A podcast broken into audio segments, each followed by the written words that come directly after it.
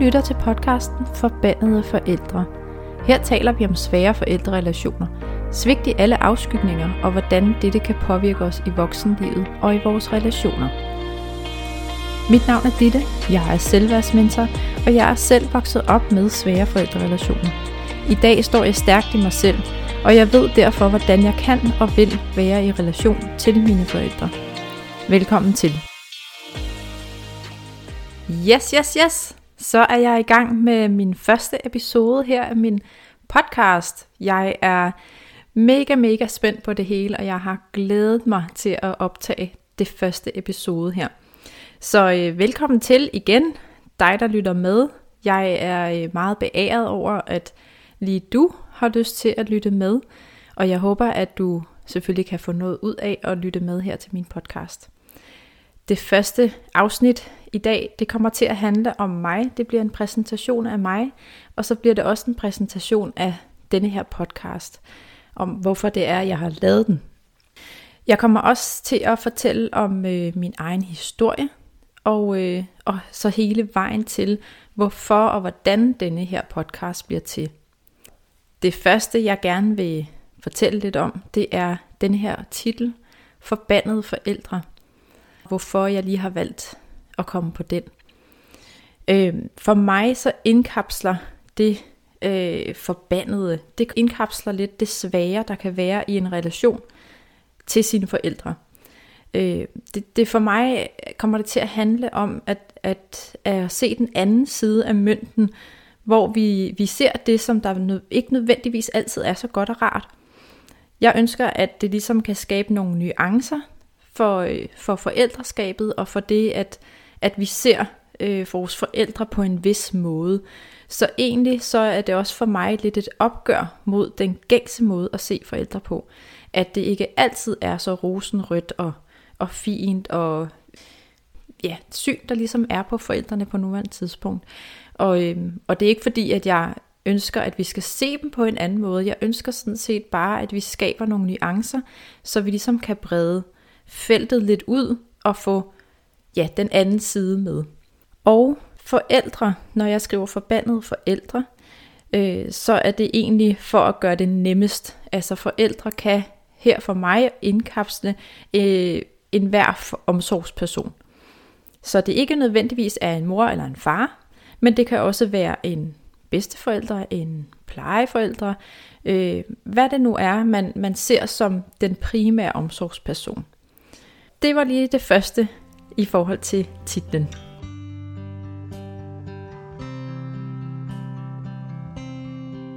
Og en lille præsentation af mig. Mit navn er Ditte. Jeg er 35 år, og jeg bor i Haslev med min mand og mine 2 børn.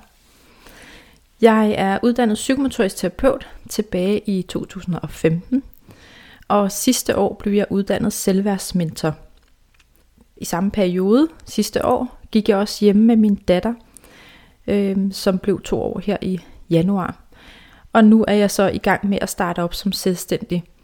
Jeg har altid været nysgerrig af sind, og jeg har altid været draget af, hvorfor vi mennesker, vi er som vi er og gør som vi gør.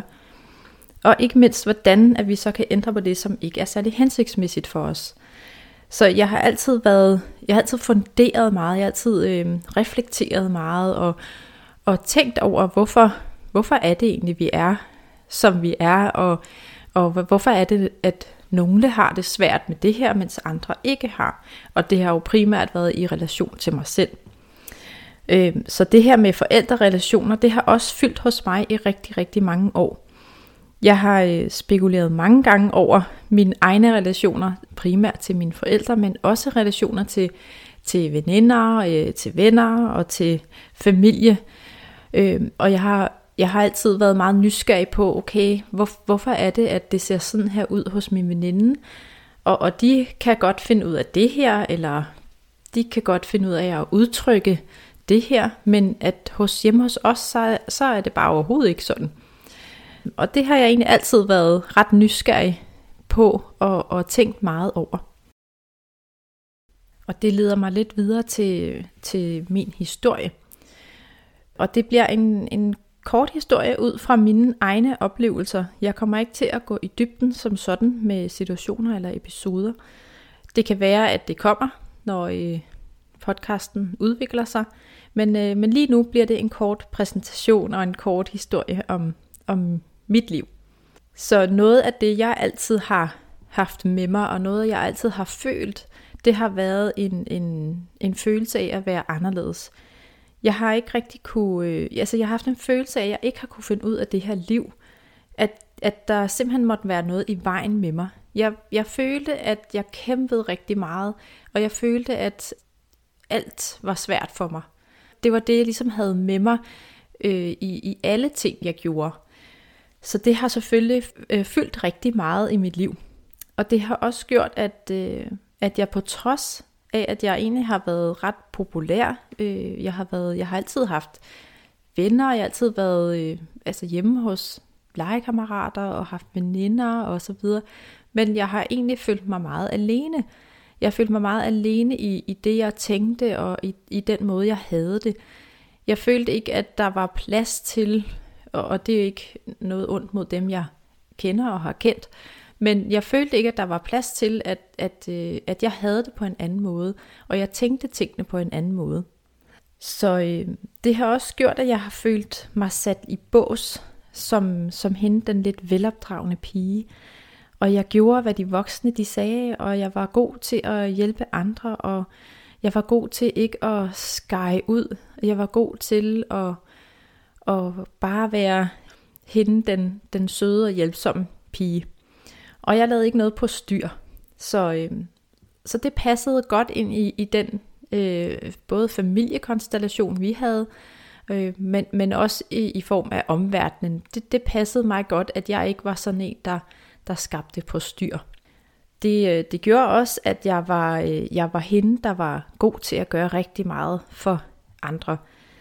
Jeg fik andre til at kunne føle sig speciel, og jeg fik andre til at føle sig godt tilpas, og jeg kunne trøste, og jeg kunne lege med på deres leg og på deres præmisser. Det var det, jeg blev rigtig god til. Og jeg blev også rigtig god til at tilpasse mig. Det var det, jeg kunne. Okay, går vi den her vej, så går vi den vej. Okay, vi skal den her vej. Okay, så gør vi det. Så jeg var meget... Jeg blev meget påvirket af mine omgivelser, og jeg gjorde ligesom bare, hvad jeg tænkte var det rigtige for de andre. Og det gjorde så også, at jeg blev rigtig, rigtig god til at skjule mit indre. Altså mine følelser, hvordan jeg havde det, hvordan jeg tænkte, hvordan jeg synes tingene skulle være, mine behov. Alle de ting, som jo er mig, det blev gemt væk. Det, som jeg også var rigtig god til, og jeg egentlig også havde brug for, det var at få mere og mere anerkendelse. At det var den måde, jeg ligesom kunne føle mig god og rigtig og en del af fællesskabet på. Det var ved at få anerkendelse. Jeg fik at vide, jeg var altid så sød, jeg var altid hjælpsom, jeg var altid... Jeg lyttede altid, og de kunne altid komme til mig, og... Alle sådan nogle ting, som for mig på nuværende tid, altså nu her, når jeg er blevet det ældre, kan se tilbage på, at ja, det var det, jeg følte, jeg var nødt til at gøre, for ligesom at kunne passe ind. Noget jeg også husker, at der fyldte meget i mig, det var bekymring.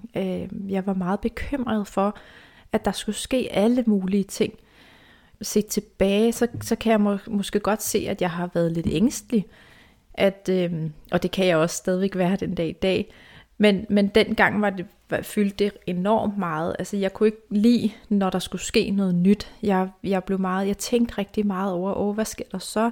Så prøvede jeg at spille scenariet inde i mit hoved, inden at jeg skulle noget nyt, for at ligesom at forberede mig bedst muligt.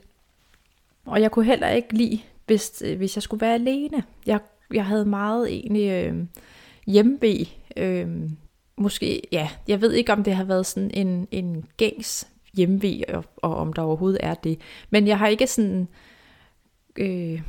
grædt, fordi jeg ikke skulle være hjemme, eller når jeg skulle ud og sove. Men jeg har bare Hvis der skete noget med mine forældre, jeg skulle vente på mine forældre, de kom hjem, eller vi skulle mødes et sted, så blev jeg meget bekymret for, at der var sket dem noget, eller at jeg ikke blev hentet, at jeg blev efterladt. Alle sådan nogle ting. Det afledte lidt også en følelse, jeg tog med mig, da jeg så blev lidt ældre, altså i mine ungdomsår, hvor at, der kunne jeg heller ikke lide at være alene. Jeg dyrkede det egentlig også, altså jeg kunne godt lide at være mig selv i mit eget selskab, men meget af tiden, den blev fyldt ud med aftaler, med at ses med nogen, med at komme ud, og med at, jeg trænede også på det tidspunkt, og jeg fyldte min tid ud med alle mulige ting, sådan så jeg ikke, der kunne ikke blive plads til, at jeg kunne tænke for meget over tingene. Så begyndte snebolden ligesom at rulle med nogle ikke så gode tanker. Og det skulle jeg jo væk fra på det tidspunkt, så jeg begyndte at lave alle mulige andre ting. Det er stadigvæk noget, der også fylder i mit liv i dag, at jeg virkelig skal øve mig på at kunne være alene, og ikke at skulle have lavet aftaler hele tiden. Så alt det her, sådan en meget kort oprids, hvordan jeg har oplevet min barndom, det har fyldt enormt meget hos mig. Og det, der har været mit største svigt, det har været, at jeg har følt, at jeg meget af tiden har været overladt til mig selv. Jeg har følt, at jeg... Når jeg følte noget, jeg viste mine følelser, de rasede inde i mig, og jeg havde brug for at reagere på den ene eller på den anden måde. Jeg var ked af det, jeg var vred, jeg var bekymret, jeg var frustreret, hvad det nu kunne være. Så mødte jeg ikke min mor eller min far med åbne arme. Jeg mødte ikke, at de kunne rumme mig med alle de følelser, jeg havde, og alt det, jeg havde inde i mig, og en masse tanker, og ja, som jo var mig dengang, er det stadigvæk, men dengang har det været meget essentielt for mig at kunne blive rummet og taget sig af som barn. Så den her regulering af egne følelser og egne sindstilstande, det har jeg ikke lært, det har jeg ikke fået med mig. Og det er jo så noget af det, jeg har kæmpet rigtig meget med senere hen i mit voksenliv. Det som har været rigtig svært for mig efterfølgende, så primært i mit voksenliv, det har netop været det her med at vise mine følelser, og så også at kunne regulere mig selv, så jeg ikke havnede i et sort hul, fordi jeg var ked af det, eller jeg ikke blev så vred, at jeg kastede med ting, og jeg og virkelig kunne ikke være i mig selv af bare vrede, eller jeg kan også huske, at jeg havde meget sådan kropslige reaktioner, at jeg kunne græde, når jeg var vred, eller jeg kunne blive helt sådan stiv i kroppen, og virkelig have brug for at slå eller gøre noget med min krop, når jeg blev vred. Noget af det, jeg også har haft svært ved, det er at mærke, hvad jeg har haft lyst til. Jeg har mærket både min lyst til, altså har jeg lyst til te, kaffe, har jeg lyst til at gå den her vej eller den her vej. Der har været mange ting og mange veje og valg, som jeg har haft svært ved at mærke, hvad egentlig har været mig, hvad har jeg haft lyst til. Og det samme gælder også med mine behov. Hvor er mine behov? Hvad er mine behov? Hvordan skal jeg takle mine behov? Der har været flere ting, som har spillet ind der, som har gjort, at det har været svært for mig at mærke. Det samme gør sig gældende med at kunne sætte grænser. Det har jeg også haft rigtig, rigtig svært ved. Jeg har det til dels stadigvæk. Det er blevet væsentligt bedre. Og for mig blev det meget sådan, jeg kunne se det meget sådan enten eller. Jamen altså enten så skal det gå på den her måde, eller også så kan det være lige meget. Det blev meget opdelt sådan sort-hvidt, som jeg egentlig nu ved også er et ret markant tegn på, at der er noget, jeg ikke har haft lært i min barndom. Og det her med at bede om hjælp, det er virkelig også noget, jeg har kæmpet med. Når jeg var ked af det, altså til hvad som helst, jeg egentlig havde brug for hjælp til, så, så tænkte jeg, jamen det skal jeg klare selv. Der er ikke nogen hjælp at få. Så jeg måtte klare tingene selv. Jeg måtte finde ud af, hvordan jeg selv gjorde det bedst muligt i den situation, jeg nu havde. Så jeg kunne egentlig godt tale med andre om, sådan på bagkant af noget, der har været sket. Men det her med at fortælle i situationen og sige, jeg er virkelig ked af det her, jeg ved ikke, hvad jeg skal gøre, eller bare at være ked af det, og blive mødt i det, det har været svært for mig. Så jeg har haft meget den her mentalitet med, at jeg skal klare alting selv. Noget af det, jeg også har haft svært ved, det har været at rumme forskellighed, og rumme andre, som var anderledes end mig. Og det, jeg ved ikke, om det hænger sammen med det ene eller det andet. Det er bare noget, jeg har lagt mærke til. Jeg tror, at der er en sammenhæng. Det tror jeg sådan set, at der er. Men noget af det, jeg har kunne se, det har været, at det har været enormt svært for mig at rumme noget, der var skilte sig lidt ud, der var anderledes, som ikke fulgte normen, som ikke var, hvad jeg betegnede som normalt. Det var svært for mig at rumme, og det var svært for mig at se det positive i det. Samtidig var jeg enormt fascineret af det. Formentlig fordi, at jeg jo selv har følt mig anderledes, og altid været anderledes i en eller anden forstand, men har ikke kunne se det positive i det. Jeg har tænkt, at det var forkert. Så det her med også at kunne se det i andre, det var enormt svært for mig. Så er der hele det her med at kunne tage sig af sig selv, selvomsorg. Det er virkelig også noget, jeg har skulle lære. Så når jeg har følt, der var noget, jeg havde behov for, jeg havde behov for at slappe af, jeg havde behov for ikke at have aftaler, jeg havde behov for at gøre sådan her, frem for at gøre noget andet, det har været rigtig svært også for mig at tillade mig selv og give mig selv omsorg. Så jeg har været rigtig god til at tage mig af andre før mig selv, og det har også betydet, at jeg har havnet. Jeg er gået ned med stress 2 gange i mit arbejdsliv, og jeg har også haft en depression, da jeg var yngre, efter jeg havde været på højskole. Der kollapsede det lige for mig, fordi at det var så intenst at være på højskole og finde ud af en masse ting om mig selv. Så at skulle tilbage til en hverdag, som for mig dengang ikke fungerede, det var rigtig, rigtig svært. Så det her med at kunne mærke og kunne tage mig af det, jeg mærker, det har også været noget, jeg har skulle lære. Hvis jeg lige skal opsummere sådan de her symptomer, eller hvad man kan sige, det jeg har haft svært ved i mit liv, det har ligesom også gjort, at jeg har gemt mig væk. At jeg har ikke vist mit sande jeg. Jeg har ikke kommet ud med min mening. Jeg har ikke sagt, nej, det der vil jeg ikke være med til, eller sagt, det der vil jeg helt vildt gerne. Jeg har gemt mig væk i stedet for. Jeg har egentlig bare tænkt, jamen, når der er nogen, der synes det her er fedt, okay, det lyder da også meget interessant, så gør vi det. Altså, jeg har ligesom prøvet at følge normen, frem for at tænke ind i, jamen, hvad har jeg lyst til? Hvad er det, jeg gerne vil?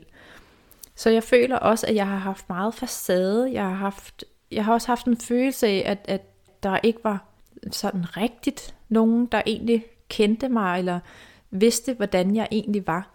Altså, fordi jeg jo ikke har vist mig selv. Det kan jeg godt se nu. Men jeg har haft meget følelsen af, jamen, der er jo ikke nogen, der kender mig. Der er jo ikke nogen, der er ikke nogen, der har lyst til at vide, hvordan jeg er, og så videre. Men jeg ved i den dag i dag, at jamen, jeg har heller ikke vist, hvem jeg er. Så er det også svært for andre at vide, hvordan jeg er.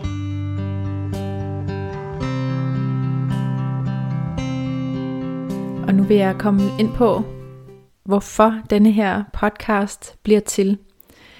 For i forhold til det, jeg har fortalt om tidligere, i forhold til min egen historie og så videre, så har det gjort, altså de her følelser, jeg har båret rundt på, det har gjort, at jeg har haft rigtig svært ved at have noget, jeg har kunne spejle mig i.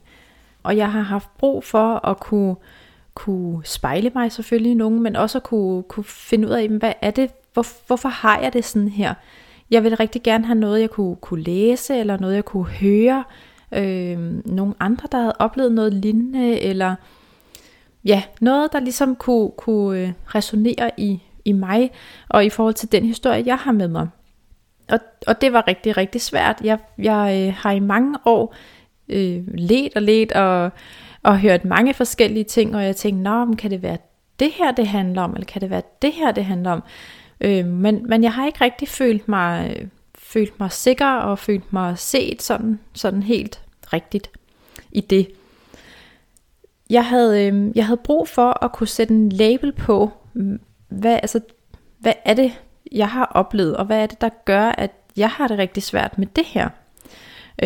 Og på et tidspunkt for nogle år tilbage, så faldt helt tilfældigt over en artikel, som handlede om følelsesmæssig umodenhed. Og det satte virkelig noget i gang i mig, hvor jeg kunne virkelig spejle mig i den artikel. Den beskrev sådan, hvis du har det sådan her, så kan det være noget med, at dine forældre er følelsesmæssigt umodne, eller din omsorgspersoner. Så for mig var det sådan, jamen okay, wow, det var jo lige det, som jeg har oplevet. Så jeg begyndte at læse lidt om emnet følelsesmæssig umodenhed eller følelsesmæssig omsorgssvigt, og det gjorde virkelig en verden til forskel for mig.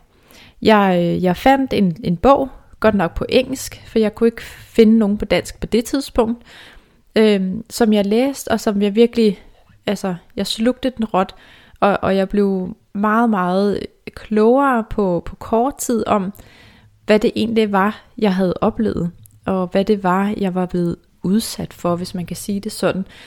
Fordi jeg følte jo egentlig ikke, at jeg havde haft en dårlig barndom. Jeg følte ikke, at jeg havde manglet noget som sådan. Jo, mine forældre var blevet skilt, da jeg var 6 år, og vi havde boet en del forskellige steder, og set tilbage kan jeg jo godt se nu, okay, der har jo været nogle ting, der ikke har været særlig hensigtsmæssige, men jeg synes alligevel, at det var på en måde underligt, at jeg havde det så svært med så mange ting, og ved at være i mig selv og være i verden. Det kunne jeg simpelthen ikke rigtig sådan få til at hænge sammen. Så jeg læste som sagt den her bog, og jeg fandt også en bog på dansk, som også var rigtig, rigtig god og meget, meget beskrivende i forhold til det her emne, følelsesmæssig omsorgssvigt eller umodenhed. Så det har altså virkelig været en game changer for mig. Og det jeg også lige vil tilknytte af kommentarer dertil, det er, at det jo for mig, det har jo ikke handlet om vold, om misbrug eller overgreb osv., som jeg kunne læse meget om. Jeg kunne læse mange, der havde oplevet de her ting. Og det kunne jeg ikke spejle mig i, for det er ikke det, jeg har oplevet. Og det jeg jo så fandt ud af, det var, at den her form for svigt, jeg har oplevet, den er ret usynlig. Det er ikke sådan en, der er lige til at sætte en finger på. Det er det her, du har oplevet. Så det er derfor, du har det svært med lige præcis det her. Ja, det er ikke åbenlyst for andre, og det har det jo så heller ikke været for mig selv. Der har ikke været nogen, der har sagt til mig, ej, er du okay, og hvordan kan det være, at du har det så svært? Kunne det have noget med det her at gøre? Det var der ikke nogen, der spurgte mig om, eller sagde til mig, af god grund, det kan jeg sagtens se. Men det gjorde virkelig en forskel for mig at opdage det. Så det her med at kunne lave en podcast omkring det her emne, som jo så ikke kun handler om følelsesmæssig omsorgssvigt eller umodenhed, men handler om forældre generelt, hvor at vi kan brede det ud, vi ligesom kan få emnet mere ud og nuanceret. Det synes jeg er en genial måde at tale om det på. Og så også nå ud til nogen, unge som ældre, som måske selv har siddet i samme situation. Det her med at lave en podcast om det her emne, det er for mig, det har virkelig været, jeg har kunnet se det som en rigtig positiv måde at nå ud til nogen, som jeg var for år tilbage, hvor jeg rigtig meget havde brug for at høre eller se eller læse om emnet. Og det er derfor, at jeg gerne vil lave den her podcast, og at jeg laver den. Det er for at nå ud til dem, som har brug for det. Som selv synes, at jamen, der er et eller andet galt med mig. Og føler sig enormt alene måske, ligesom jeg selv gjorde. Og så opdage, at jamen, du er faktisk overhovedet ikke alene. Der er rigtig mange, som har oplevet det her på hver sin måde. Det er meget, meget individuelt, hvordan det kan se ud. Ligesom med alt muligt andet. Men det, at man kan spejle sig i noget af det, eller jeg har det faktisk på samme måde, men jeg har oplevet noget andet. Altså det kan være enormt stort og rart faktisk at finde ud af, at jamen, du er ikke alene.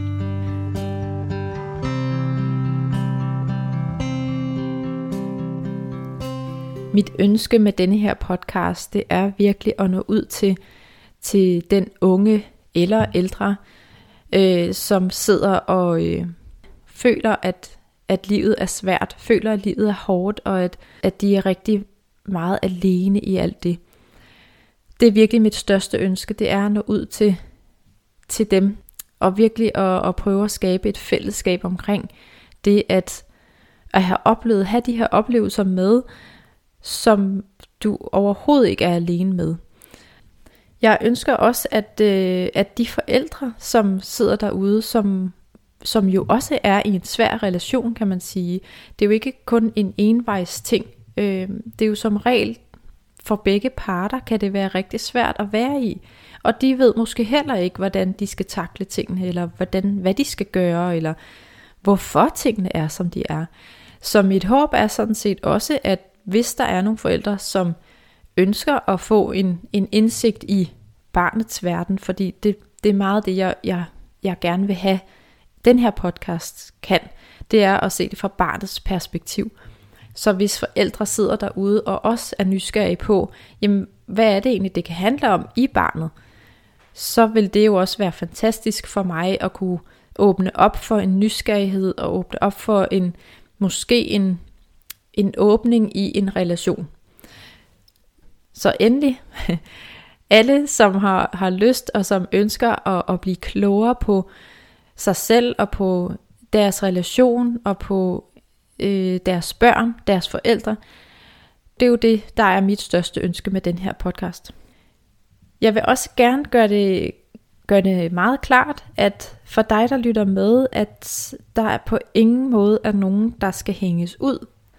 Det er hverken, vi skal hverken give skyld, placere skyld eller bebrejde vores forældre eller de voksne børn for den sags skyld. Det her, det mener jeg ikke er vejen frem til at kunne opnå noget bedre eller noget mere hensigtsmæssigt i sit eget liv. Det er ikke ved at pege fingre og sætte skylden på nogen. Det er, hvad det er, men jeg synes, det er vigtigt, at vi får talt om det, og det er vigtigt, at vi også giver plads til den anden side, som jeg synes, der mangler lidt i vores samfund. Så selve podcasten her kommer også til at være, hvor jeg har gæster med. Og vi kommer til at tale om nogle forskellige emner, som jo har noget med forældre at gøre på den ene eller på den anden måde. Og det kan være, at det er deres egen historie, de gerne vil fortælle, hvordan de selv har oplevet det, og hvordan de så har taklet det i deres voksenliv, eller ja, alle mulige forskellige ting. Det kan også være, at vi taler om det på et lidt mere samfundsmæssig måde, sådan så at vi ligesom kan få alle aspekter med. Det synes jeg i hvert fald også er enormt spændende. Så det sidste, jeg lige vil komme ind på her i den første episode, det er min egen vej til, hvor at jeg er den dag i dag. For mig er det enormt relevant for både mit selvstændige virke, men også i forhold til podcasten her, fordi at jeg tænker, at den ikke var blevet til noget, hvis ikke jeg havde arbejdet med mig selv. Det har været en rejse, det er stadigvæk en rejse. Jeg ser det ikke som om, at det er et slutmål, jeg er kommet til. Absolut ikke. Jeg er, ja, på nogle punkter er jeg først lige begyndt, men jeg er også nået rigtig, rigtig langt i forhold til, hvordan jeg havde det for bare år tilbage. Det, der har været vigtigt for mig i den rejse, det har været, at jeg har startet i terapi. Jeg startede hos en psykoterapeut, som også er uddannet psykomotorisk terapeut. Og det gjorde jeg, fordi at jeg mærkede et behov for, at der også var plads til min krop. Altså at alt det, jeg mærkede sådan rent fysisk, det var jeg også nødt til at få sat nogle ord på og få fundet en forståelse for, hvad det egentlig handlede om. Og det var hun enormt skarp og dygtig til. Så der gik jeg i nogle år, og det har jo sat gang i en masse processer, som jeg så har arbejdet med siden da. Så har jeg jo også haft læst en masse om det, jeg nu kunne, om emnet. Primært det, som jeg også fortalte om tidligere med det følelsesmæssige omsorgssvigt. Det har virkelig haft en stor betydning for min egen proces og min egen rejse. Det har ligesom gjort, at jeg har fået sat nogle brikker på plads, kan man sige. Og jeg har også fundet ud af, jamen, der var faktisk en del ting i min opvækst, som ikke var okay, og som gjorde, at jeg fik de her forskellige reaktioner og adfærdsmønstre og strategier til, hvordan jeg bedst taklede visse situationer osv. Ja, det gjorde, at alt det her med at skulle lære sig selv at kende, det var virkelig en proces for mig, at finde ud af, hvordan jeg havde det, og hvordan jeg ønskede at være her i livet. I forhold til det her emne med følelsesmæssigt omsorgssvigt, så håber jeg jo, at kunne brede det ud til så mange som muligt, sådan så at hvis der er nogen derude, som sidder og har oplevet noget af det samme, at de også kan genkende sig i det, fordi at det for mig har haft rigtig stor betydning, så det kan også være, at det kan have det for andre. Og jeg tænker også, at jeg eventuelt kan lægge et link eller skrive, hvad det er for nogle bøger, jeg har fundet om emnet, hvis du er interesseret i det. Så det, der også har været vigtigt for mig, det har været, at jeg på en eller anden måde har vidst, at jeg kunne have det på en anden måde. Jeg har hele tiden vidst, at livet var blevet pålagt mig som en byrde, men at det også kunne have de fantastiske sider, og det kunne være dejligt at opleve en masse forskellige ting, og jeg kan have det godt, og jeg kan have det fedt, og jeg kan have det skønt, og alle de her forskellige ting. Altså igen, nuancerne. Jeg ser det ikke som, at vi bare sådan lægger det andet til side. Nå, men så er det bare væk. De følelser, som der også er vrede og frustration og bekymring og angst og alle de ting, som der også har fyldt meget i mit liv. Jeg ser det ikke som, at så er det ligesom skilt fra, og så er der kun det nye eller det gode tilbage. Sådan er det ikke. Jeg har ligesom fået belyst hele paletten, så jeg ligesom kan mærke det hele. Og jeg ved nu, jamen det er okay, at jeg har det sådan her nogle gange, men andre gange, så kan jeg godt have det på en anden måde. Det har virkelig været en opdagelse for mig, at jeg godt kan have det på forskellige måder, og endda også på samme tid. Jeg har insisteret på, at jeg vil lære mig selv at kende på ny. Jeg vil lære mig selv at give mig lov til at mærke og føle livet med alt, hvad det indebærer. Og det har bare været alt. Altså det har været alt for mig at opdage det. Det har været det hele værd. En kæmpe gave på en eller anden måde for mig. Fordi at det jo har gjort en så stor forskel for mig, at jeg har turde gøre noget andet. Jeg har turde tage en anden vej, end jeg ellers ville have gjort. Jeg har turde sige noget, som jeg ikke har gjort førhen. Jeg har turde, hvad kan det være? Sige ja til noget, jeg ellers ikke havde gjort. Og turde gå en vej, som altså bare det at gå selvstændig, det er for mig også enormt stort. Og ville det, og kunne mærke en lyst til det. Og det tænker jeg også har noget at gøre med, at jeg har fundet ind til det, der er vigtigt for mig. Det, som er min kerne og min sandhed. Og jeg vil egentlig også gerne fortælle om det her med, jeg siger også i indledningen, at jeg står stærkt i mig selv i dag, og det er også den følelse, jeg har, fordi at jeg ved en masse nye og flere ting om mig selv. Jeg ved, hvordan jeg ønsker at være, jeg ved, hvordan, altså, hvor mine værdier er. Jeg kender ikke det hele endnu, for igen, jeg føler også, jeg først lige er gået i gang, men jeg har et meget større kendskab, end jeg har haft tidligere. Det har jo også haft en påvirkning på mine relationer. Jeg har en relation til både min mor og min far, men jeg har også haft perioder, hvor at vi ikke har haft en relation, eller det har vi jo haft hele tiden, men jeg har ligesom haft sat forholdet på pause, for det har været nødvendigt for mig. Jeg har haft brug for at kunne skabe den afstand, for at kunne se nogle ting klart, både mig selv, men også mine forældre. Jeg har haft brug for ligesom at kunne se dem på en anden måde, og også gå igennem en masse følelser, fordi det er også en del af processen. For mig har det i hvert fald været at gå igennem en masse følelser, og virkelig dykke ned i dem, og finde ud af, okay, hvad er det handler om? Hvorfor er det, at det er sådan her, og hvorfor er det svært at være i den her relation? Og det gør også, at jeg også i dag ser dem i et andet lys. Jeg er godt klar over, at de jo også har haft en skød barndom på nogle planer. Og jeg er med på, at de har fået ridser i deres tilknytning til deres forældre eller omsorgspersoner. Og det har de haft taget med ind i vores relation. Så der er også kommet ridser i tilknytningen der.